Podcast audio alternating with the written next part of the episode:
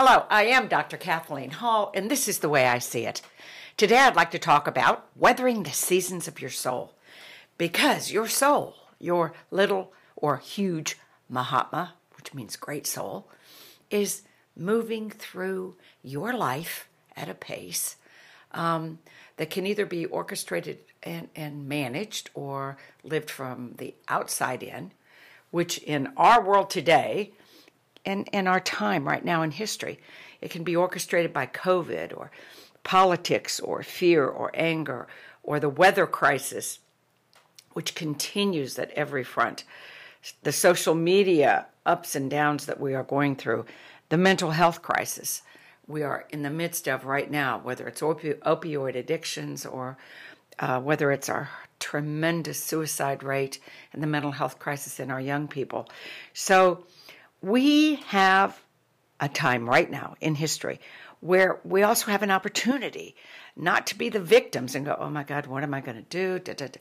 How about let's be the victors, not the victims? So, what I did was um, I was listening to the news and all these things, went out for a walk and went, you know, I wrote about this in my first book. And I talked about weathering the seasons of your soul. And I wanted to reflect on um, a story I told in that particular section of the book that really changed my life. Uh, back then, it was January of 2005, and I was in Europe. Uh, I had just uh, left London. I had done a a whole series on uh, global stress for CNN, and I was at their London office. So I was on a Delta flight headed back from London to New York. And uh, I slipped, I'll never forget, I was so exhausted. I slipped off my tight heels and kicked him under the seat.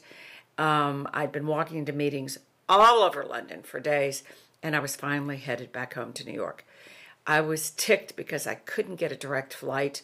Uh, the weather had been horrible in Europe and uh, the only way I could get back was going through Amsterdam. So I decided no matter what happened, or eh, no matter who sat next to me, you know, no matter what the weather was, I was exhausted. I was not going to talk to anybody. I was going to put my little blinders on over my eyes, and I was going to sleep in the plane. Uh, and again, uh, totally exhausted. So I closed my eyes, uh, slipped off for a light sleep, and then all of a sudden I heard, um, I'll never forget it. Excuse me, I think you have my seatbelt on. I was so frustrated because I had just dozed off and fallen asleep. And I remembered opening my eyes and I was so humiliated that I was so tired when I got on there. I had taken the guys next to me seatbelt and put it on myself.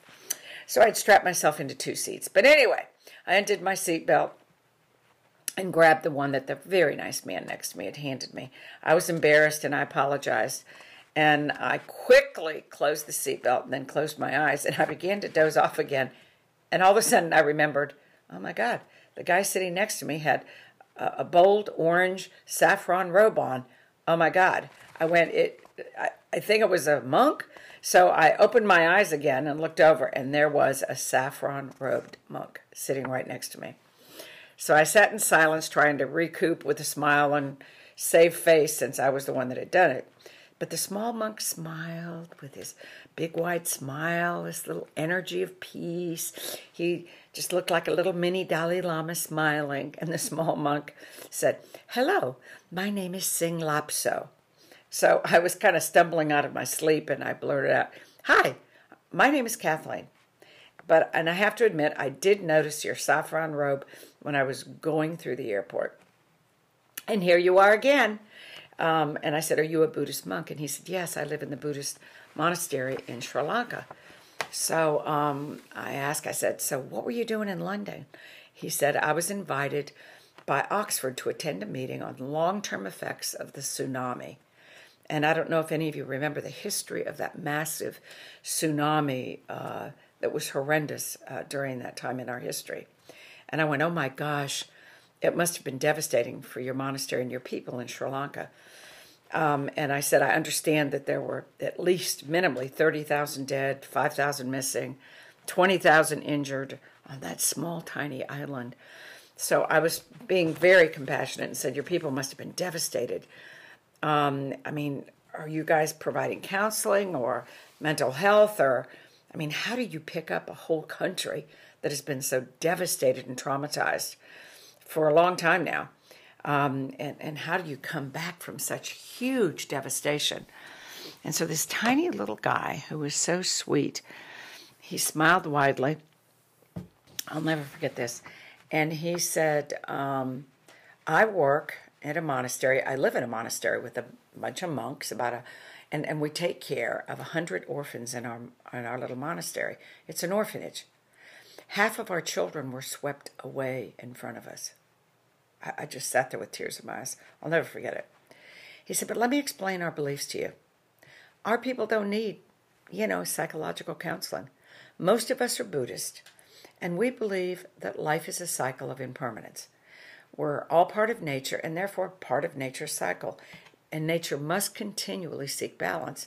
And no matter how it looks in our human eyes, we are part of the natural balance of life. So obviously, there was an imbalance on Earth. It created an earthquake, and this created the tsunami. And the tsunami created a necessary natural destruction.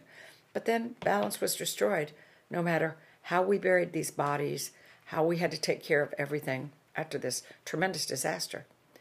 And he said, We humans are inextricably woven into nature and are part of the process of restoring balance.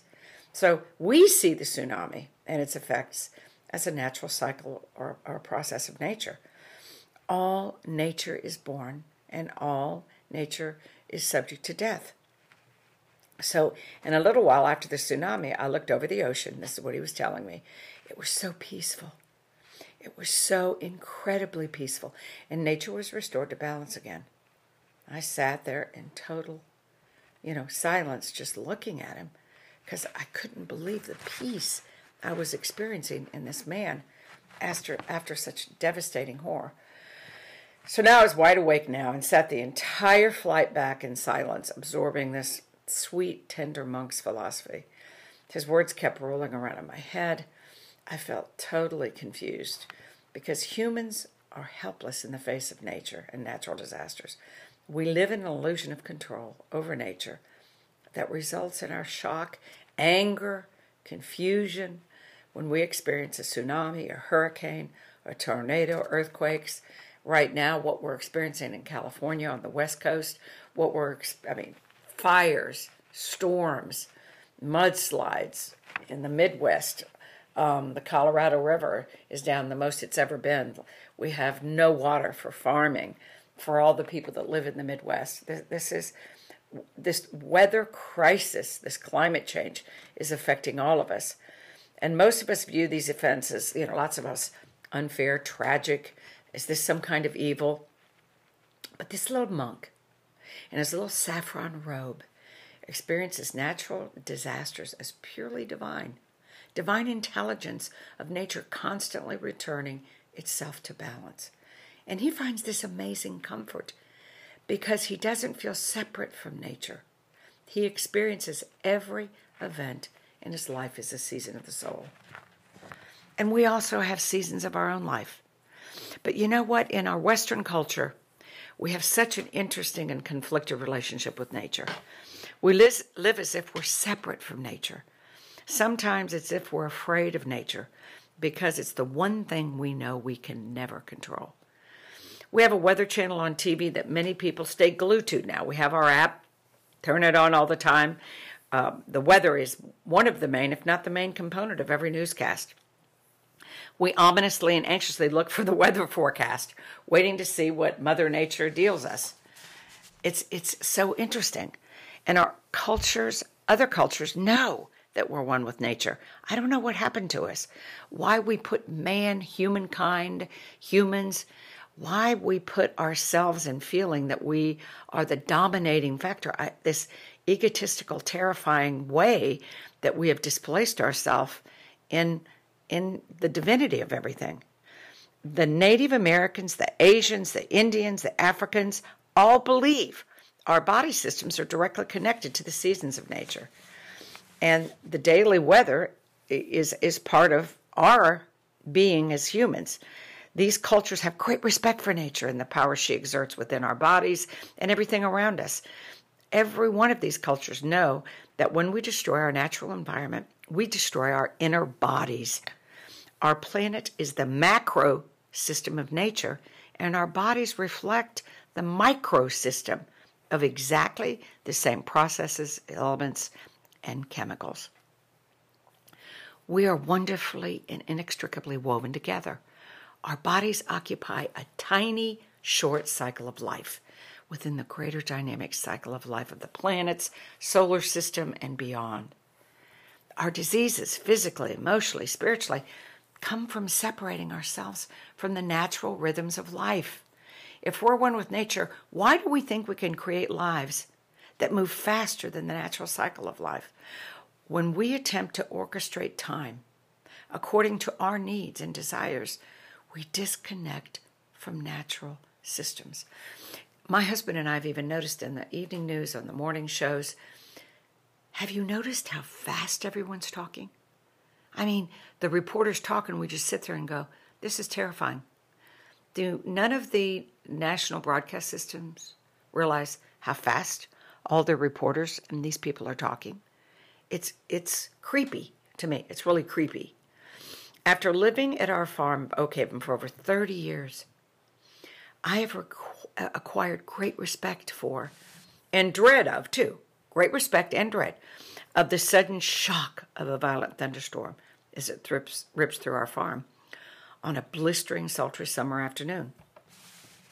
Rooted deep in the earth, the strong trunks of these vulnerable trees hold steady while their branches express flexibility, flexibility, yielding with great humility to the wind and the rain.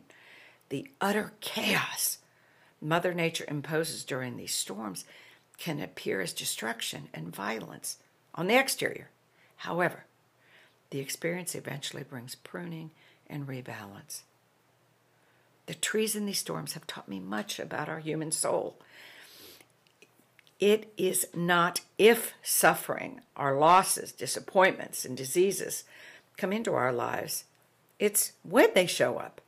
I found that, like the trees in our ranch, we all have the capacity to weather the storms of life when we're deeply rooted and can emerge transformed. The crucial element for us the crucial element for us is to remember not to fear the magnitude of whatever we're going through, but to trust that we have cultivated the roots that can anchor and sustain us in the face of these events so that you don't become the victim. The farmers that live around us in the mountains have taught me quite a bit about being one with the weather, one with nature.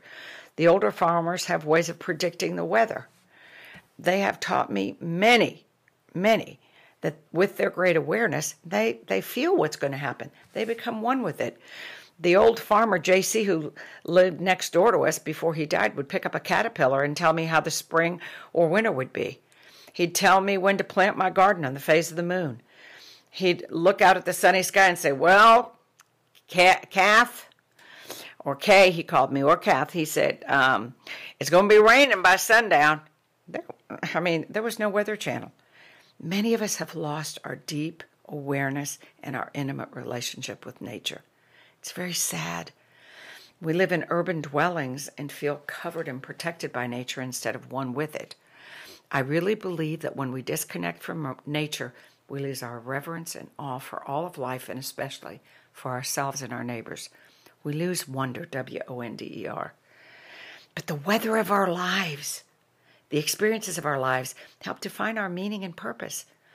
Instead of attempting to change the weather or to run from storms, we can choose to turn within and cultivate deep roots, a strong trunk, flexible branches. When we turn within, we create the opportunity to emerge transformed by these storms. And in the same way, I want you to imagine a tree complaining of the coming autumn, which is what the season we're in now and losing and complain about losing its leaves or whining that its new spring buds aren't the right shade of green. I know it may sound silly, but that's what we do when we resist the cycles of life. We become, the tree becomes a dynamic part of the stages of this magnificent life, never the victim. These ancient trees that we watch become the regal heroes of hundreds of years of surviving and thriving in the direst of circumstances. And you can look at the cross section of a tree, and if you haven't, I suggest you do, when it's cut down, and know the age of a tree, know what years there were droughts or lots of rainy seasons. It's majestic, and its majestic life is recorded within the tree as a journal. I'm concerned that the society we're living in now have all, or many of us have become victims. We're all victims of this, victims of that, victims of something. Whether it's, um, I, I, you know, I don't want to go into politics. I don't want to go into that right now, or whatever. But seriously, we we all just feel victimized. It's absurd. You know, I'm a student of history. Obviously, I mean, I read ten major history books a month about individual people that are resilient, times in our history of the world. I mean, we've got to put our big girl and our big boy panties on. We've got to. Because the natural world does not comprehend the concept of victimization. Why should we? Each season throughout the year, each season throughout life offers opportunities, great opportunities for reflection, choices, and action. So as you weather the seasons, be courageous and confident that you were created to grow and learn from these seasons. The season, spring, summer, winter, fall, can guide you through your life. The interesting fact is, your psychological and spiritual issues will rarely disappear, but they cycle back to you over and over, okay, through, the, through your life. For example, anger, fear, grief, shame, those issues will always pop back up. But guess what? You have the opportunity to change them dramatically as you change, as you change through the seasons of your life as you age. Nature, in her infinite wisdom, continually reminds us nothing is stagnant. Everything changes. Every breath you just took from a moment ago to now, you are a new person. Every cell in your body has just changed. Every neuron has just changed with a new connection.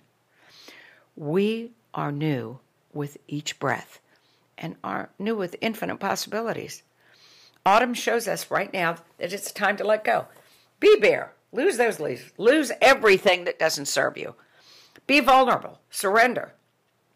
As the winds and cold strip strip the covering and protection of the leaves of the trees, they don't experience panic or fear, but they trust the process because it's only in the process of surrender and trust the tree can continue to grow, prosper, and age. The deciduous tree, the deciduous trees that don't release their leaves are either dying or dead. They are, or they have some disease. And then winter invites us to turn inward, lie fallow, sit in stillness, listen deeply.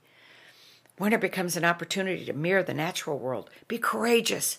Stand naked as the trees do. Examine this season of your life. Examine your life. I love winter. Okay? Eat some soup. Drink some hot chocolate or coffee. Be still. Spring, it's a time for infinite possibilities, potential, and fertility.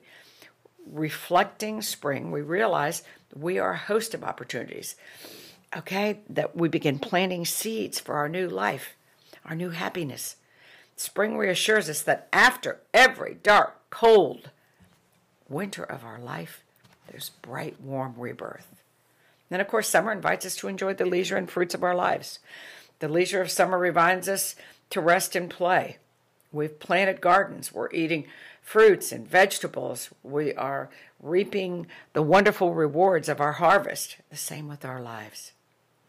The seasons and cycles of nature are metaphors for us aging, going through lives, going through our own lives. Aging is a natural, wondrous process that most of us experience as oppressive victimization instead of the divine process that aging is, involving dignity, wisdom, and spirituality. And the quality of our aging from the time you're born, not just when you're over 65, sweetie, or over 50, the quality of our aging is in direct proportion to the direct to the strength and depth of your root system. So, You are on the journey of discovering your authentic self. And each season is an invitation to explore that. A pear tree must blossom and produce pears. A cherry tree must bloom and produce cherries. But unlike these trees, you can choose. Spring holds the opportunity, the spring of your life, the seasons of your life, to choose to plant the seeds you want to become your authentic self. Your authentic self is when you feel at one with yourself and your experience. You feel that peace. Your, uh, your experience, a sense of energy and power and connection. The ancients used to call this the place of knowing. You know. You're aware. You're fully present. This is an experience of fullness and communion.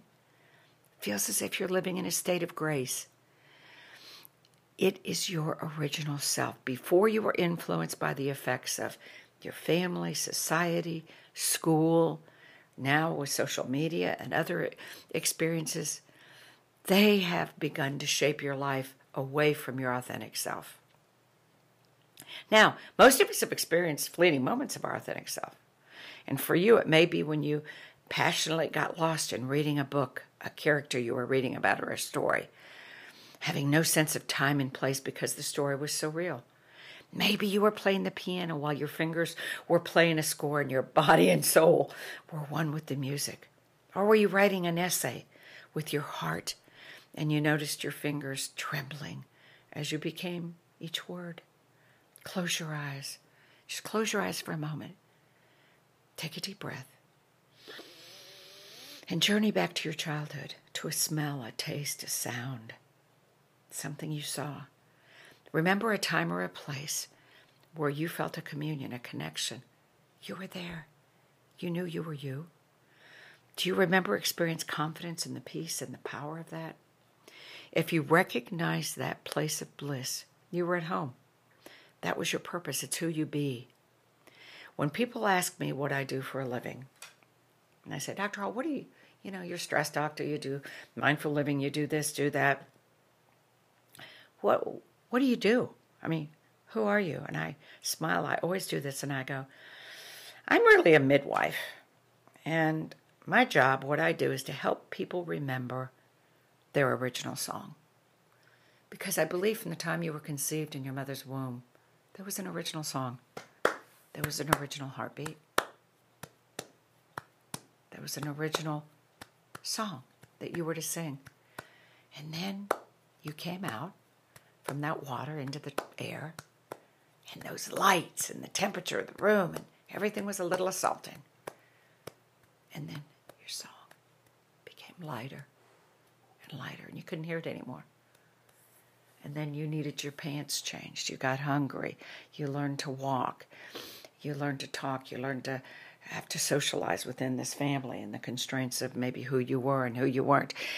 And your song became less audible, less heard. And maybe many of us got lost. So the natural world issues an open invitation to your life, okay, to bring you back to hear who you are. But that requires surrender. And remember, surrender is huge. Surrender into that. Okay? Surrender and nature are our teachers.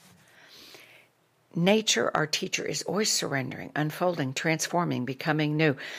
Surrender allows you to hear your song again.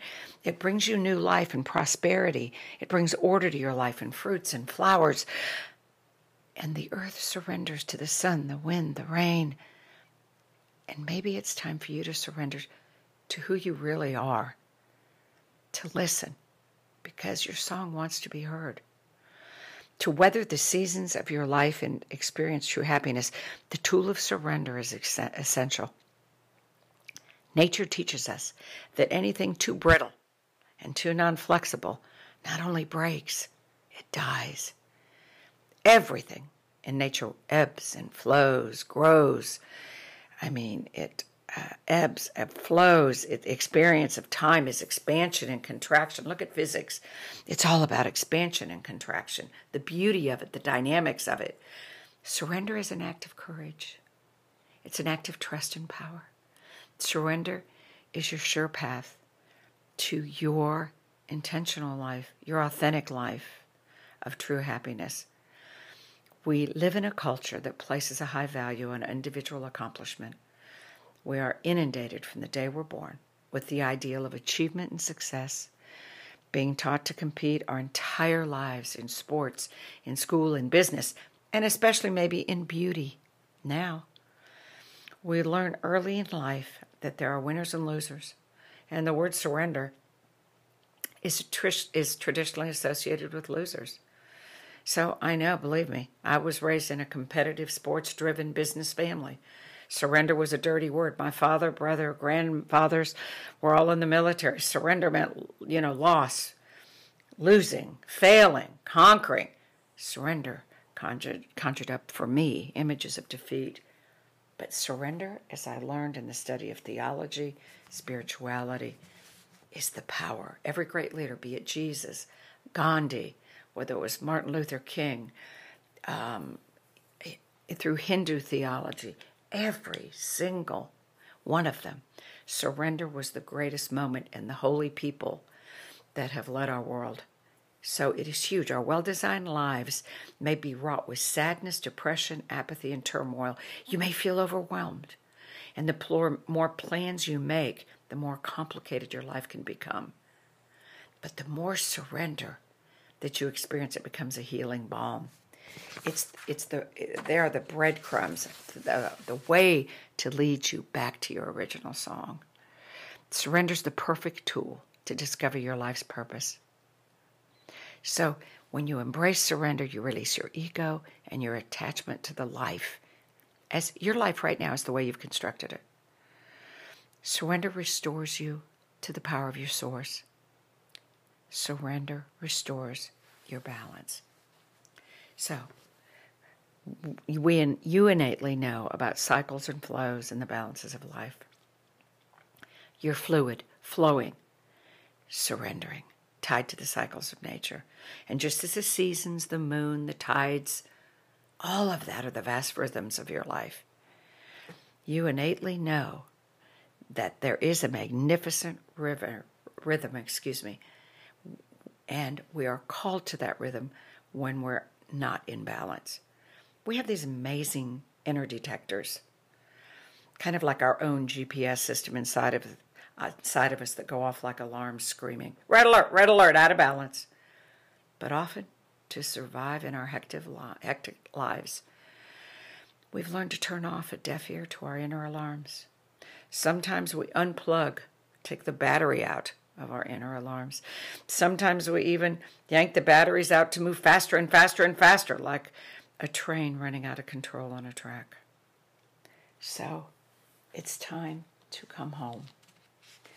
And what I learned about surrender was I decided to face the most terrifying things of my life, and I knew I would when I would surrender. But guess what? When I resigned from my well orchestrated life, I discovered a life I never could have imagined. A rich, rewarding life that I experience now. My earlier concept of a perfect life is completely different. When you surrender, you begin an adventure of discovering who you are and the purpose of your life. A new sense of freedom and power and love all kinds of things, magical things will happen. So, there are gifts in every season, so we've talked about that. But here's some certain practices that science has demonstrated create health, longevity, and happiness. Okay, we talked about you being rooted through these seasons. Okay, the falls, the winters, spring, and summers of your life. So here are a few that I know time and tested and science is showing us. So here I'm just going to touch shortly touch on each of these as just things for you to remember through the gifts of every season of your life. Number one is sleep. Sleep is critical, essential. It's something that we don't have reverence for in our culture. Turn off that technology, go to bed, read something. I said, I was personally born and bred in a family that had great reverence for sleep. Um, naps were huge in our family. Also, when I raised my children, we had our family. We had nap time. Um, I think even when my kids came home from college and still, we have nap time. Uh, during the middle of the day. It is a holy, reverent time. If you do that in your life now, I promise you, I promise you, at the uh, end stages of your life or maturing stages of your life, as I am in, it is an investment that will bring you joy, happiness, a great marriage, a wealth of um, energy, and also insight, naps and sleeping at night. Second is exercise. Get moving. Do something. I don't care. I just found the gift of water aerobics late in my life. I couldn't believe it. It's like heaven. Walking. I don't care how you move. Yoga. Stand on your head. Tai Chi, Qigong. Move your body. It is the secret to a magnificent life. And this is, I think, one of the most important is learning. From the time you are young until you take your last breath, please keep learning. Read, read, read listen to podcasts, um, watch videos. I don't care what you do. Research shows that continued learning also ensures the survival of new brain cells constantly because you're constantly learning. And it's fun. You're not going to believe the people you meet. Learning, learning, learning. Uh, uh, gosh, I am at a think tank I've been going to for 25 years, and every time it's like, oh my God, oh my God.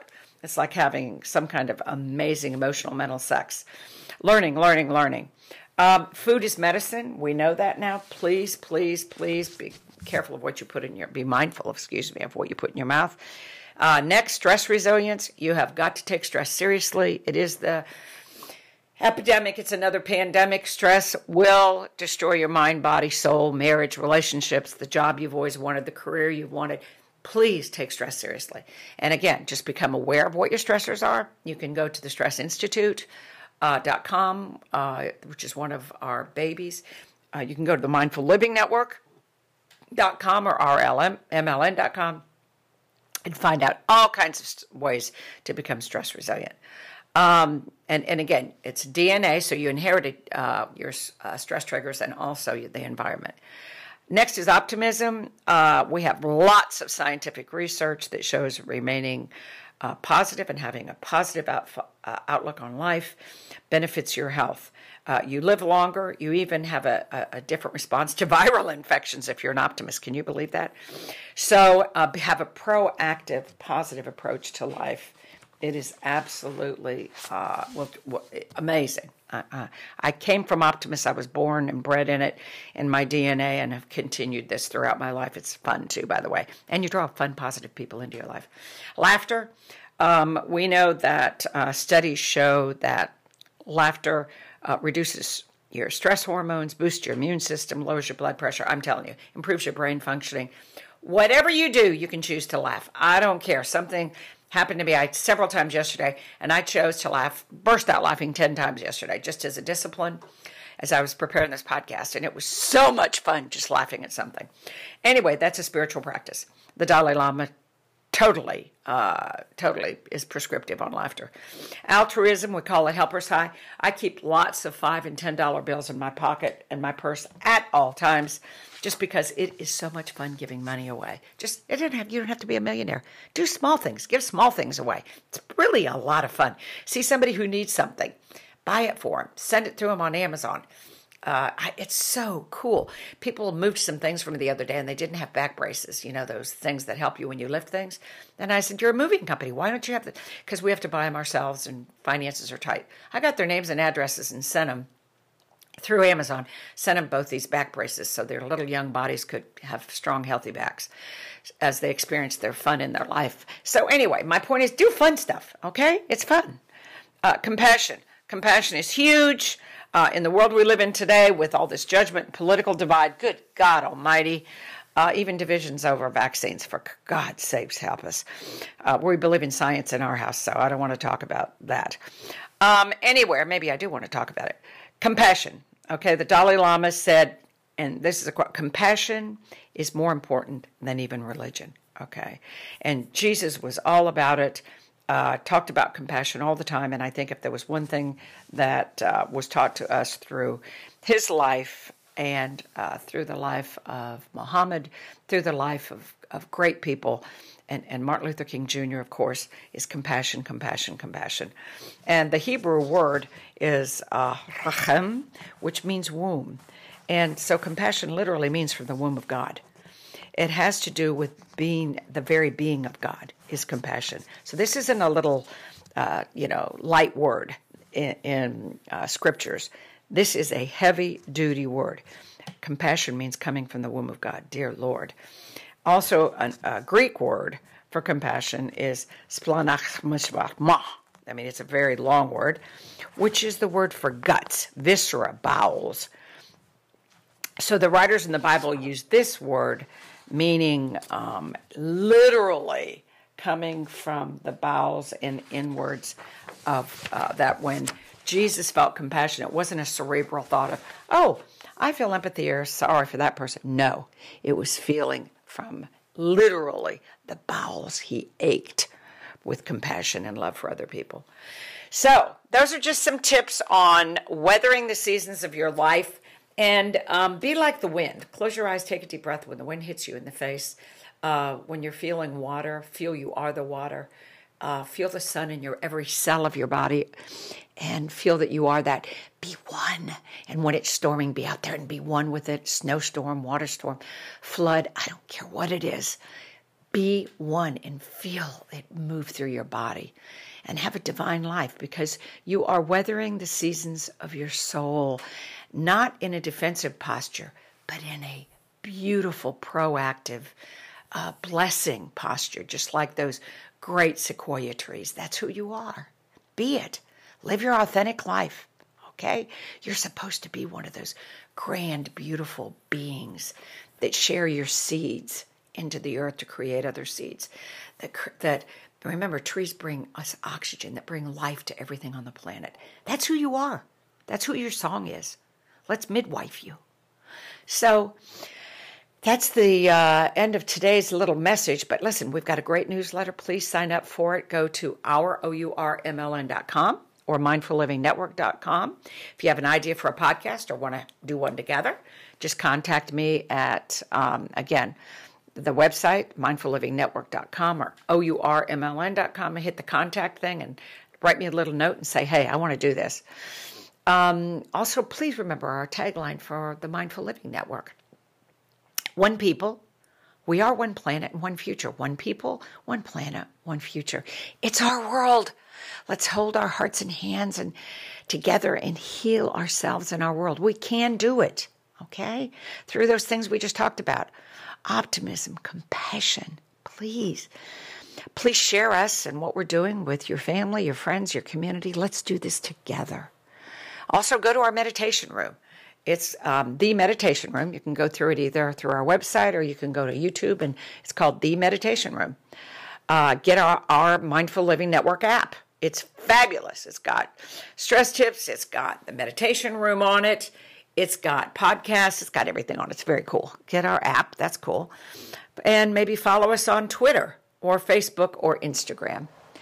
Uh, we want to literally, I know it may sound blah, blah, whatever, we want to help heal the world, save the world. This is the way we're going to do it through the Mindful Living Network. Um, thanks for today. Uh, know that I love you, whomever you are, wherever you are. And this is the way I see it, and I am Dr. Kathleen Hall.